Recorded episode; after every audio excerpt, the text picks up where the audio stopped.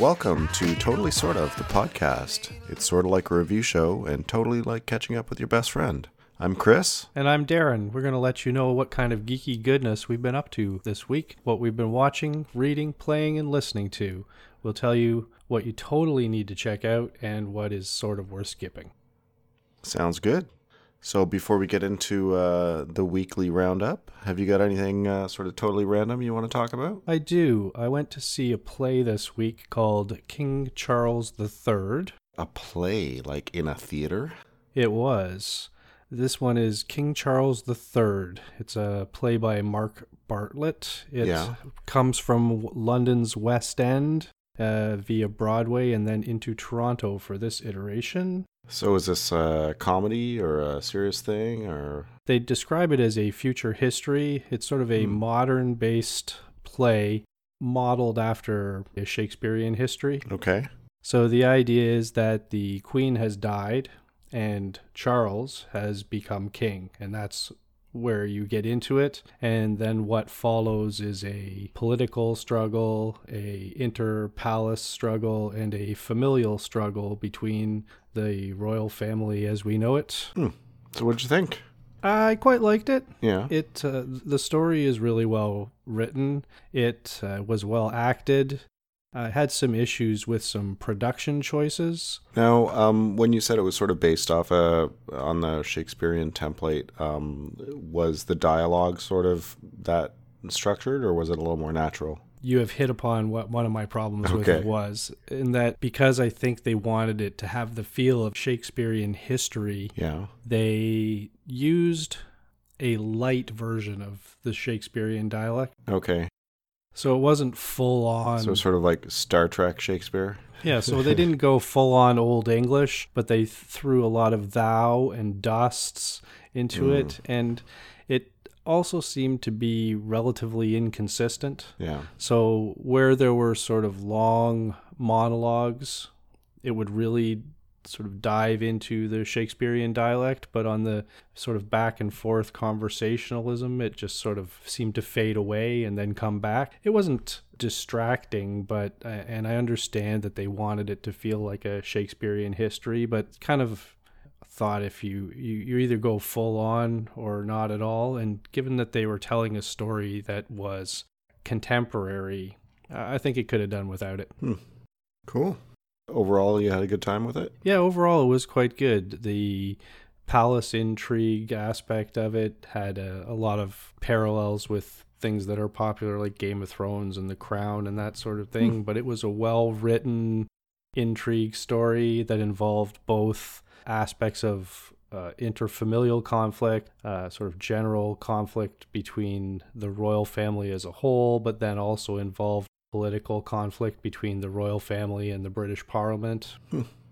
Cool. Good story. Cool. That's kind of neat. How about you? Any random thoughts you want to throw out there?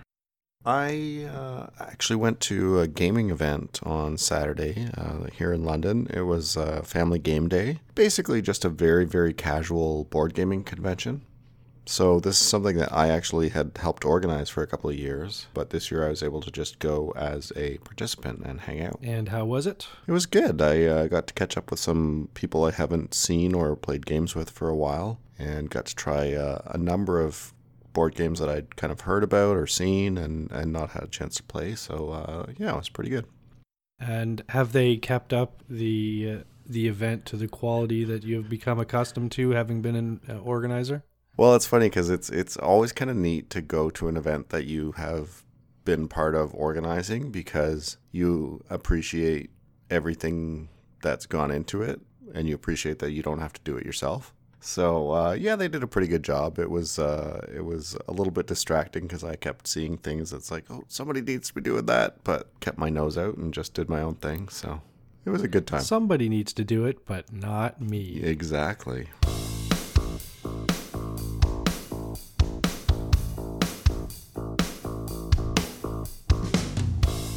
How was your week in geek? It was a little light. I wasn't uh, absorbing a whole lot or consuming a whole lot. A few neat things to catch up on. How about you? Mine was good. I found lots of things to do this week that I liked, and work was a little sane. Uh, after getting back from my vacation last week, it uh, was quite easy to get back in, and I found some time to look at some other stuff. Very cool. And I understand you were doing some deep Netflix combing.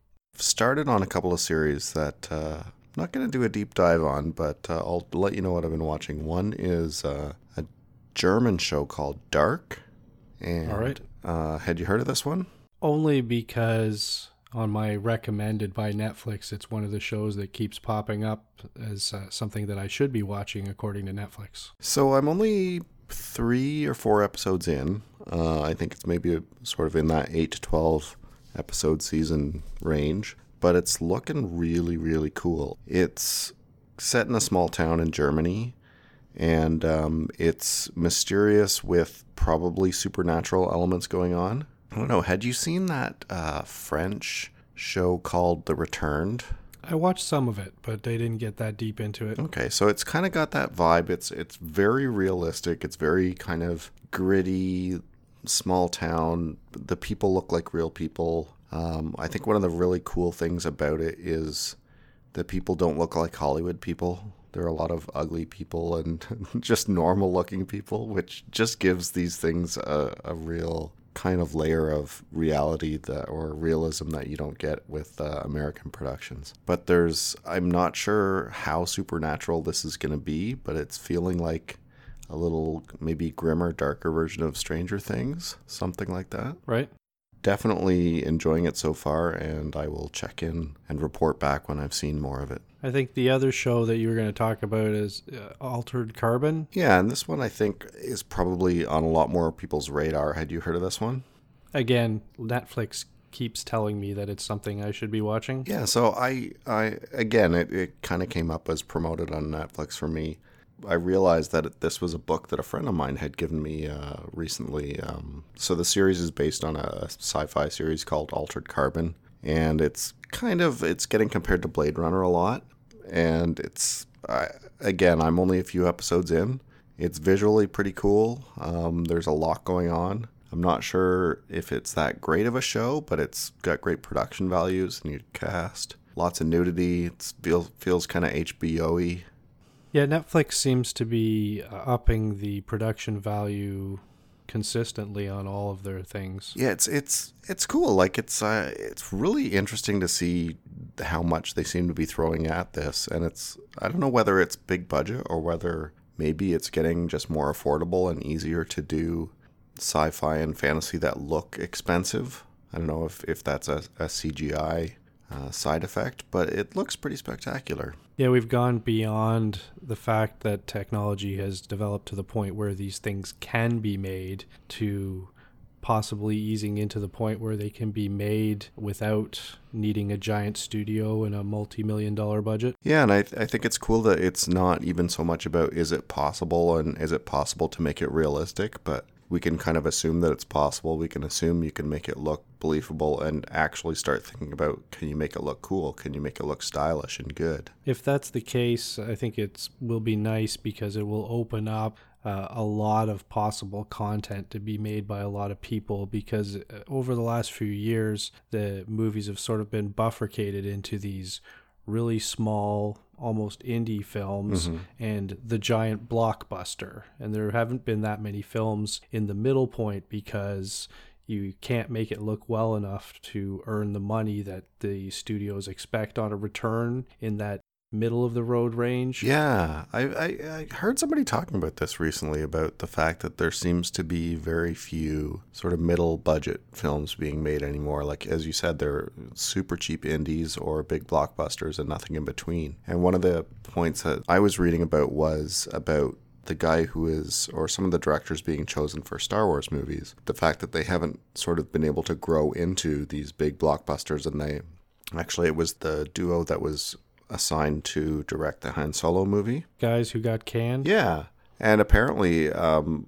you know, some of the speculation is that they just they weren't ready to handle that kind of production, and that they might have been doing some cool things, but there's so much structure and logistics around a production like that that if you've only been doing little indie films, you don't have that background. Yeah, I heard as well that I mean these are the guys who did the Lego movie and although Star Wars is hiring or Disney as owners of Star Wars have been hiring these directors, they're not really being hired to execute their own vision of a Star Wars film. And some of the speculation as well was that the Lego guys were trying to put a little too much of their own vision into it and not follow the formula that the Star Wars Disney universe expects. I can totally believe that would be the case. Are you are you excited about the uh, Han Solo thing at all? I am a bit. I've kind of seen that we're going to get everything that we want to see in the movie, which has made me kind of excited. Yeah. Like we're going to get to see Lando Calrissian, we're going to get to see Chewbacca, we're going to get to see the Kessel Run.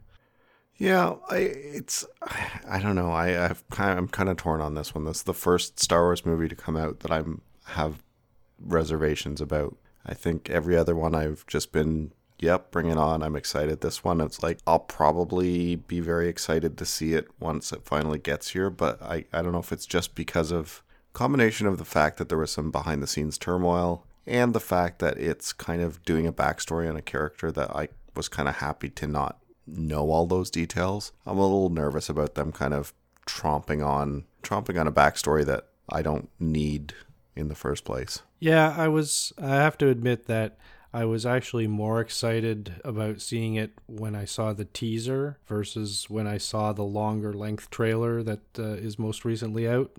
We'll see. Anyways, enough about television. I understand you went to see Black Panther tonight. I did. It is Sunday, so I am seeing it at least in the weekend of release. Sure, lord that over me. So I went to see Black Panther. Uh, I saw it in the Toronto 4DX theater, so I got the moving seats and the air puffing in my face and So, uh, wa- water being sprayed at me. had, had you done the 4DX thing before? I did. I saw Valerian in the 4DX theater. Okay. And and would you recommend it? Do you like that? It is a lot of fun, actually. Uh, more so than I don't really enjoy 3D movies all that mm-hmm. much, but I think when you throw in the extra stuff, it's entertaining. The one thing that bothers me Okay. is that all of the other stuff gets you, and I don't find it necessarily distracting from the film, but the air puffs that they use. It's not the air hitting my face, it's the sound. So each time one of those air puffs goes off, it makes a little sound. and I find that really annoying that they're adding sound. I want to hear the gunshot. I don't want to hear a sound as air is puffed in my face. So if they could get a silencer for the air puffs, I would be much happier with it. All right. So, uh, how's the movie? Black Panther was great. Cool. I was uh, really happy with it. I have almost no complaints at all about Nice. it. I thought it was a really well written story. I saw no major glaring plot holes. I had no complaints about story or development or any of the characters. I thought the cast was fantastic. Uh, like Winter Soldier, which is one of my favorite of the Marvel movies. I thought it worked both as a really good superhero movie, but also worked really well just as a story. I'm a big fan of Ryan Coogler, who was the director and writer for this one. Okay. And so since uh, 2015, when he wrote and directed Creed, yeah. I haven't seen Creed. It's a fantastic movie, Really? and frankly, he was completely robbed that year in not being nominated for. Director may have been a bit of a stretch given his greenness at the time, Yeah. but as a an original screenplay, I, I thought he was robbed that year. But when Creed did so well and he got assigned to both write and direct this film, I was very excited by it, and I thought he really came through with a really well-rounded story. I have no issues with the story whatsoever. Hmm. I thought it was great. My nitpicky issue is that I don't really like the Black Panther costume. Yeah. I hear you. I like the I like the classic blackness of the Black Panther's costume in the comic books and in combination with the costume and its visual visual look. I also had a bit of an issue that a lot of Black Panther's abilities and powers actually come from the costume. It's hmm. basically like Tony Stark's armor. Right. Iron Man armor. So it's not just like he's powered up and wearing uh, tights. He's in more of like a suit that gives him abilities. Yeah, I mean, he has the Black Panther abilities, but then he has a suit layered on top of that. Yeah. And I, I'd understand it a bit in that they want him to be on par with the major players in the Marvel Universe. And a guy who's sort of enhanced by the Black Panther abilities in a plain suit is really just going to be Hawkeye. Yeah. So they wanted, I think they wanted him to be a top tier hero in the Marvel universe, and you can't do that if unless you can take a punch from the Hulk or Yeah. Thor or Iron Now, Man. how are the bad guys in this movie? I really like them. Uh, Michael B. Jordan, who plays Killmonger, Mm-hmm. he's linked to Ryan Coogler quite heavily. He's used him in all of his films, Yeah. and uh, I really liked him uh, before, although not in the Fantastic Four movie, but in all of Ryan Coogler's films, I've really enjoyed Michael B. Jordan, and I thought he was great as Killmonger. Uh, you get Claw back again, Ulysses Claw. And he actually becomes Claw in this. he does. I mean, not as not as uh, out there as the comic book version, who is sort of uh, he's actually Yep. like entirely made of sound waves, isn't he? In the uh, in the comics, Yeah, I think so. And they they're just focused through the claw. But yeah, he gets his claw, or he has the claw in this one. He was fun. Cool. He's a good character. Uh, I enjoyed him and uh, some of the sort of side characters that belong to the other uh, Wakandan tribes that are not really villains but antagonists uh, also really help sort of round it out. Cool. How um and don't worry about spoiling things for me personally. I, I don't know how our listeners feel, but um how much tie in to other elements of the Marvel universe do we get in this? Is it fairly standalone? when I watched it, that was the one sort of criticism about the story that I had that it seemed to be trying really hard to be its own standalone movie. And I wanted to see something that had some connection to the rest of the Marvel Universe. But when I thought about it afterwards, it's.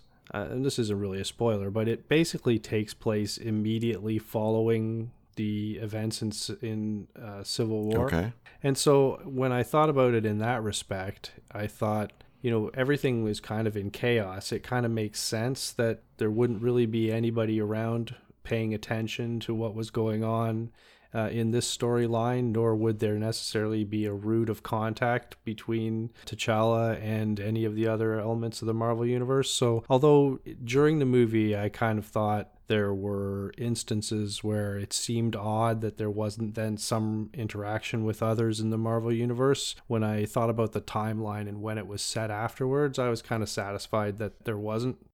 So it gets your continuity geek uh, seal of approval. It does. Uh, you'll get your tie-in uh, if you stick around for the closing, uh, for the post-credit sequences. So I won't uh, How- spoil how- them at all. But How many do we have to sit through? only two in this Okay. one, not like uh, Guardian 2's five sequences. one mid-credit sequence, one end-credit sequence. All right, good to know. I appreciate hearing that without having to Google it. Yeah, you will have to wait to go to the bathroom all the way till the end, though. I can deal with that. All right, let's uh, move along to another topic. Let's uh, try board games, and I think you played a board game this week you wanted to speak about. Yeah, so uh, as I mentioned, I went to this uh, gaming event, and one of the games that I got to play was called Roll Player. Is this one that you've heard of? It is not. Okay, so think back to your earliest days of playing Dungeons and Dragons. Think of how many times. That's so many years ago. yeah. Think of how many times you created characters, then never played them.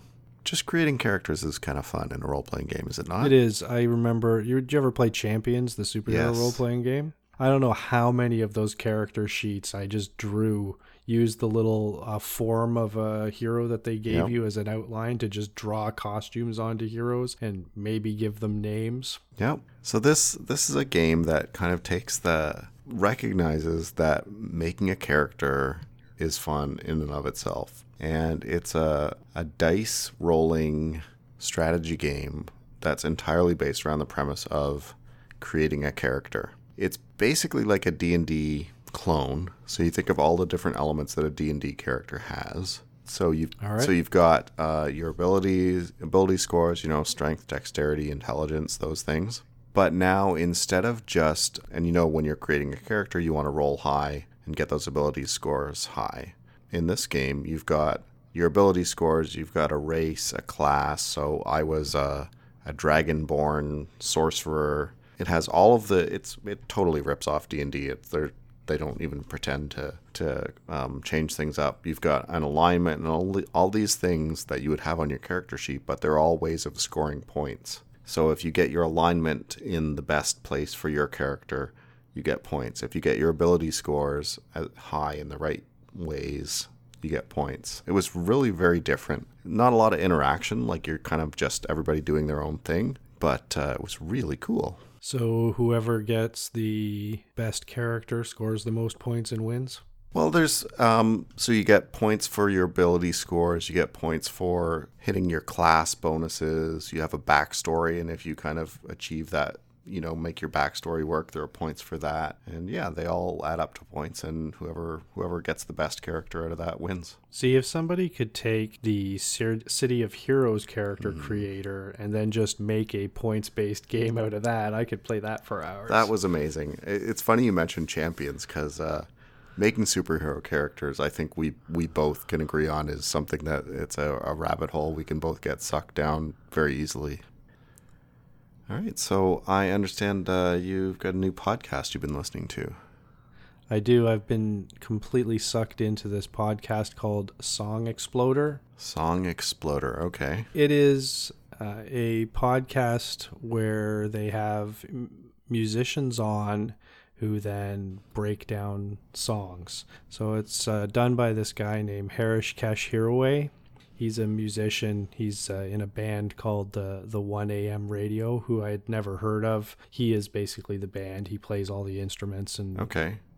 So they they just do a deep dive and deconstruct like a song in terms of Yep. recording or It's what? different focuses on different episodes. Uh, so generally, they have one or maybe two is the most that I've heard people from the band Okay. come in, and they take one song. They come to the podcast obviously with the multi-track recordings, mm-hmm. so they will. Some of them just break down. Well, I sort of I started with this song because I had an interesting drum beat that I wanted to build something along, and then they'll play you just the drum track isolated, and and then you know, but then it's generally, and then I had this guitar lick that I wanted to use. They'll play you just the guitar track, so mm-hmm. it's really interesting to be able to hear each of the individual components of the song and then hear discussions about how they came up with that component or what it Cool. was that was interesting about it and they're really tight uh, the the longest one i've seen is about 20 minutes and Nice. most of them uh, are in the 15 18 minute range and that includes playing the whole song at the end Yeah. so it's not uh, a super deep dive, but there's uh, just a lot of interesting stuff from the artists in terms of how and where this came from, why I did it, and the the chance to hear sort of those isolated tracks really Yeah. gives you. Uh, th- there are things that sometimes you don't hear in the song. The two that I listened to was one by Rostam for Bike Dream, and the other one by a band called Slowdive for a song called Sugar for the Pill. And Okay. Uh, th- so particularly on the sugar for the pill one from Slowdive there is a female backing vocal in, in the song that i never that I, I always knew was there but it never really struck me that much as being uh, essential to the song until listening to that isolated uh, and so when he came on the podcast, you could he could just play you her backing Hmm. vocal track and then play you the track without it, and then th- just snippets of it. Yeah. But then play you the track with it back in, and you, you really see, oh yeah, it, it's totally essential to the song. eh, even cool. though it's not something that hits you in the face when you're listening to it. Do you know if have they done uh, any kind of like classic tracks or is it all contemporary? No, there's some old uh, Iggy Pop has one. Mm-hmm. Uh, there's an old Killers song on it where they talk about some older stuff. I haven't listened to all of them, but it, it's, it's mostly contemporary Yeah. stuff. That's really cool.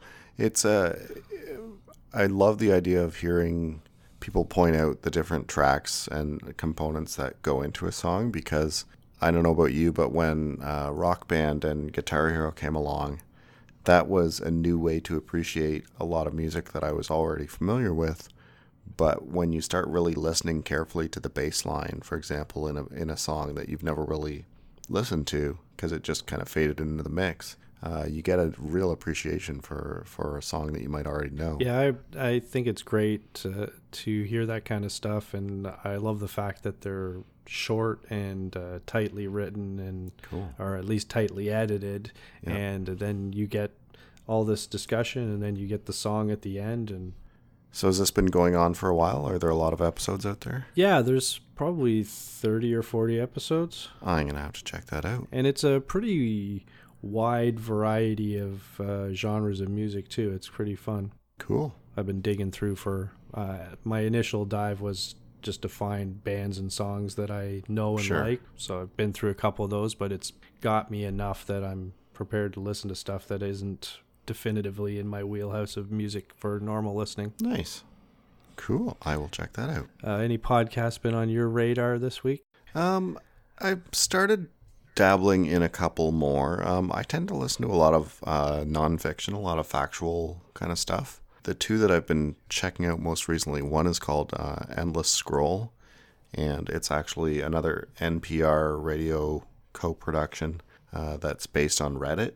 So it's basically combing Reddit for juicy nuggets and putting them in a podcast form, which is kind of cool as somebody who doesn't spend a lot of time on Reddit. Uh, the other one I've just discovered actually yesterday or this morning uh, was called The Futility Closet. And this one is basically just interesting historical stories. And it's not part of a network or anything like that. It's just a guy who I guess he's a, physics student or physics prof, maybe. And uh, the the story that I was listening to this morning was about bat bombs in World War II. Bombs involving actual bats? Bombs delivered by actual bats. Well, see, I wanted a Sharknado style bomb that just dropped bats all over the place. Okay. But- okay. So the idea here was a a plane full of bats. All of these bats with tiny incendiary devices attached to them, and uh, you would drop these over an urban area, and the bats would fly into buildings and go and nest, and then all their little incendiary bombs would go off and set the city on fire. It's kind of a expansion on the bats in the belfry idea. it's it's such a crazy sounding idea, but they the U.S. military uh, pursued this during World War II, and some of the the best nuggets of uh, fact out of this is one that um, the guy who came up with this idea um, sold it to the president uh, Roosevelt based on the fact that uh, this he he believed that this was like why why God had created bats was to deliver bombs to their enemies. That was a bit out there, uh, but the even more amazing thing is that this concept seemed to actually work. They got pretty far on in the testing, and it really worked. They were able to basically anesthetize bats, put them in these huge canisters, drop them out of planes, and uh, the bats would, sure enough, fly around the area that they were released and go into roost and set buildings on fire. so, Futility Closet, um, I've only listened to one, but it, it seems pretty promising. What do you know about all the filth that's going on here, huh? I understand you have a bit of a brain dump for me this week. I do. I have learned way too much about something that will never assist me in any way in life, and that is the Overwatch League, which is Blizzard's esports league for the game Overwatch. Okay, now, have you played Overwatch yourself? I have not. Neither have I. I, I do know something about this league, though. Yeah, and it wasn't uh, because I was interested in the game so much as the story of the league itself kind of made me do a double take in terms of really th- this is actually getting this big. The the irony of this uh, in terms of this story is that I read the original article about it in Wired magazine. Okay. So the the ironic part is that although I consume almost all of my news online, I actually have a paper subscription to Wired magazine. and uh, so I was intrigued enough to then go do additional research Yeah. because it just seemed like uh, it was difficult for me to fathom that things have gotten this big in this realm uh, at this point in time. So, did you uh, hear about like the bidding on the franchises and all that stuff? Yeah, and so generally, if you don't, if people don't know what the Overwatch League is, this is a totally created from scratch esports league for Blizzard's game Overwatch. And although I've never played Overwatch, apparently a lot of people are playing Overwatch. They research that I found, they think uh, that there are about 35 million active players worldwide. Yeah, and this is a pretty new game too, in terms of you know in the grand it's only scheme a of little it's only a little over a year Yeah. old and from the financial stuff that I looked at it pulled in over a billion dollars for Blizzard in its first year without having a, a, a league Yeah. to continue to promote it So have you have you watched this at all? I've seen a little bit of it I actually I learned about it uh, from a friend of mine who I hang out with, and he's big on esports. And he actually, when I go over to his place, typically has something up on the TV. And uh, a couple weeks ago, I went over, and it was Overwatch League. So he was kind of giving me the rundown in terms of some of the athlete details, and it was it was fascinating because the athletes are kept on a really tight uh, training regimen, both so that they stay in practice and that they practice a certain minimum number of hours per day, but they're also forced to actually not play for a certain number of hours per day because otherwise they would burn out and just play all the time. So that was one really cool detail. The other detail that was really neat was about how much monitoring goes on of their physical keyboards and their um, to prevent cheating they actually have to submit um, you know specs for for their gaming rig and they don't get to buy it themselves it's bought for them but there's all kinds of protection in place to make sure that they're not abusing the hardware or creating uh, you know key mapping that's going to let them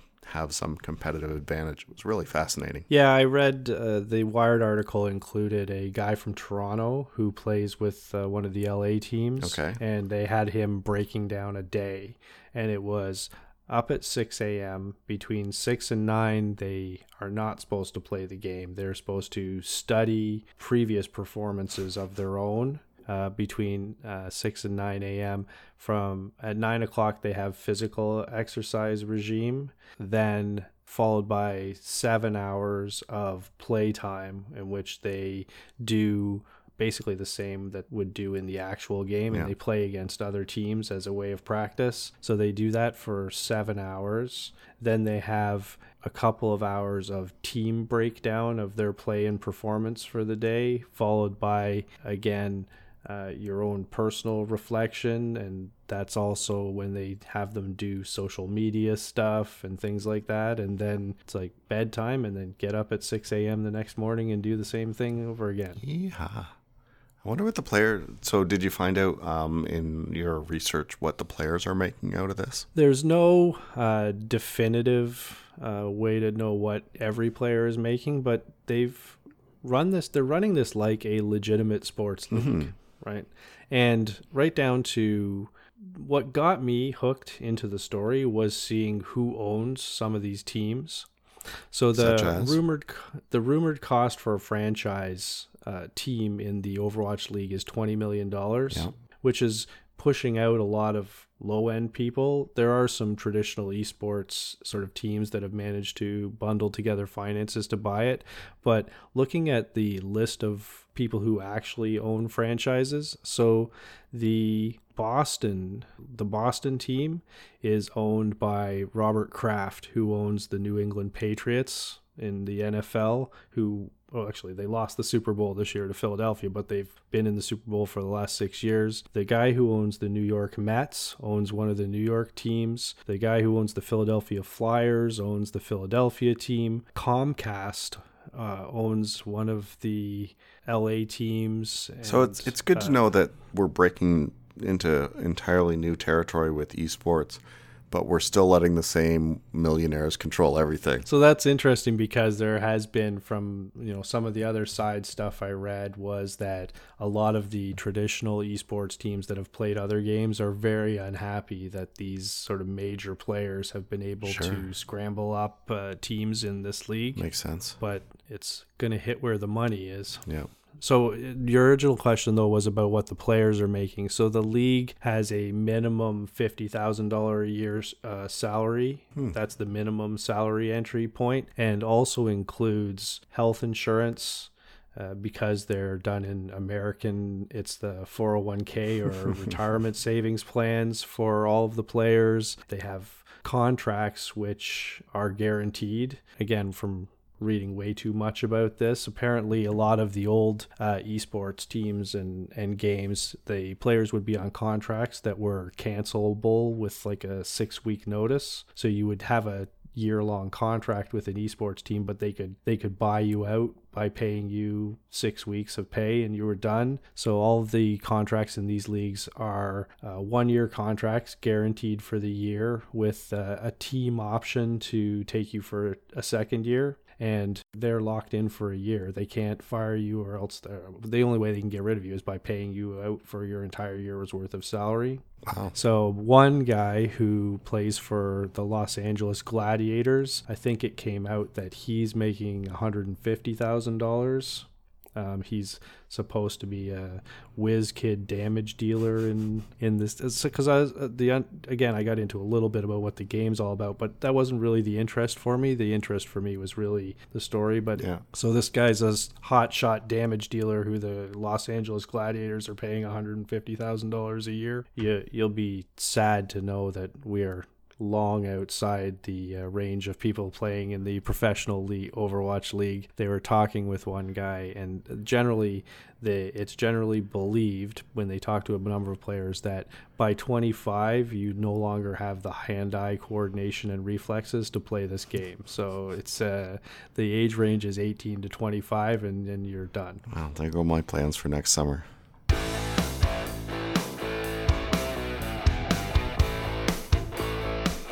All right. Last week, I left you with some homework, and that homework was for our take home top three. I asked you to give me the three movies which have scared you, left an impression, or otherwise creeped you out. Yes, this was a really good homework assignment. I spent the whole week looking at lists of horror movies and trying to think of which ones had had the biggest impact on me. Um, now, when you gave me this assignment, were you you kind of raised the the kind of uh, specter of the stuff that we were watching when we were teenagers? Were you expecting to see any of that stuff on my list? There was one that I actually had in mind when I was uh, coming up with it, so I'll hold off for now, and then maybe we'll talk about it later. So what I I don't know what your list is, so Yeah, what I found really interesting um, was I've been watching a lot of horror movies over the last few years. A lot of what actually has scared me has been more recent stuff. When I went back to the old 80s and 90s movies that uh, we used to watch, in terms of a lot of them were like horror or like uh, monster movies, they were really fun and really enjoyable. And some of them I watched over and over again, but they didn't leave leave me with uh, any kind of scare or any kind of you know they were fun and enjoyable but they weren't scary. The, now the one exception i'll make to that in the old movies was poltergeist. So Pol- poltergeist is my number three and that um, i'm generally pretty susceptible to haunted house movies. But that one, you get that kind of uh, steven spielberg reality to kind of hook you in and you get all kinds of different scares. You get the creepy scares you get the gross scares I think the scene that really, really freaked me out was the guy standing in the mirror hallucinating or being sort of demonically forced to hallucinate about pulling his own face off. That really creeped me out. So, uh, Poltergeist is my number three. Number two might surprise you a little bit. It's maybe not considered uh, a great horror movie, but uh, it's uh, M. Night Shyamalan's Signs. yes.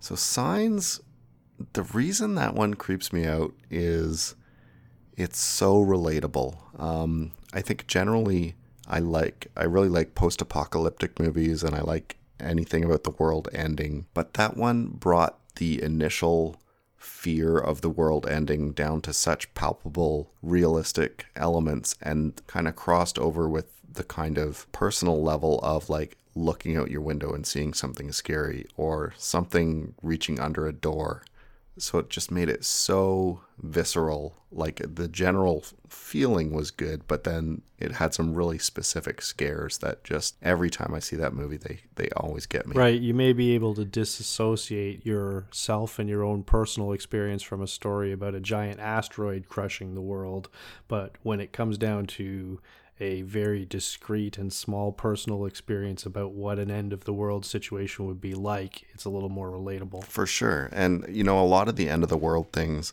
like the road was a, a near a near uh, contender for my list too, in terms of just like thinking about how horrible things would be from a personal point of view. But uh, so Signs is my number two. The number one movie that creeped me out more than anything else, um, I don't think I've ever been as scared watching a movie, and it's done this to me at least two or three times, is the original Blair Witch Project Yeah. something about being out in the woods at night and just you know it's not the best movie ever made but that um relatability. It's sort of in, it's sort of intentionally not the best movie ever made. yeah and it, it, kicked off a, a whole genre of found found film movies but i don't think anybody ever got it as good in terms of just the slow build and the the believability of just being lost in the woods. And just being out in the woods at night can be scary. And if you've done that uh, and uh, i did that a lot as a kid you know you'd go out camping or, or partying at night and it's there's something just scary about being out in the woods and the build up ah it just gets me Yeah, camping or being at a party and suddenly you find yourself alone and separated from the other people. And there is that uh, sort of primal fear of not knowing what could be out there in the dark. Yeah, and it can escalate so fast, and that's I think that was the the vibe that Blair Witch really captures is, you know, it's you know, you get just that little bit too far away from the light or you get too far away from your friends and all of a sudden you are just completely lost and on your own. So, that was my absolute scariest movie that I could think of. All right, I think those are all great choices, and I would not disagree with any of them. But I, I will, however, tell you the one that I was thinking about when we set this. And I think just a brief recap that I came up with this thinking about the one summer where we worked our way through the Yeah. horror films in our local video store from A to Z. And the one that I remember as actually scaring me on that list was this movie we watched called Xtro, X T R O. Xtro, yes. And it wasn't the greatest film. It wasn't the greatest effects. It just had the most terrifying story about a family where dad goes missing Yeah. and then dad comes back. And then you find out that it's not dad. Dad has been replaced by an alien and just there there was a fear in that story of just this family where suddenly this alien has come in and infiltrated the family and the way he manipulates the kid in that it was uh, that one really scared me Xtro. Yeah. That's so funny because you know I, I kind of felt like when you asked me, gave me my uh, my take home top three, I kind of felt like you had something in mind. It was nagging at the back of my mind. Hmm, what's what was Darren thinking about as a really scary movie that we we watched in those days? And uh, in all the lists of horror movies that I went through, Xtro did not feature on any of them. So it i can't imagine it would I'm gonna have to dig that one up and uh, look up a little bit about that though. I didn't look and see if I could find it anywhere. I just remembered it. Yep. And so I went back and found a description of it and I was like, oh yeah, that scared me. Yeah. Cool. Well, that's that was good. Uh, so I think I need to give you an assignment for next week. All right, I'm ready for the task. This kind of ties into our discussion earlier about what is possible with CGI and these kinds of things, uh, although it doesn't need to be. Your take-home top three for next week is to come up with three three books or book series that you would like to see translated to TV or film. All right. Doesn't have to be sci-fi or fantasy, but uh, just you can assume that it's going to be done the way you want it. I almost never assume that that's going to happen. Well, you know, this is this is make believe, so you can assume it's going to be done right. I will think on that and have answers for you next week. Well, I think that is about all we have time for this week. Catch us every week at www.totallysortof.com or in the Podbean app. If you liked what we had to say, if you didn't like it so much, or you just want to let us know what you think about some of the topics we were talking about, by all means, leave us a comment or reach us at Totally Sort of on Twitter. Like the Totally Sort of podcast if you do, and share it with others who might. Our intro song was Punk and used with kind permission by the artist Kbana Black. And you can find more music from him on his Bandcamp site or through his Facebook profile. And if you check the notes, you will find links to that and other things that we have spoken about this week. Until next time, I am Darren Hogan, And I'm Chris McGinnis. and you've been listening to the Totally Sort of podcast. All right, talk to you later, buddy. You bet, pal.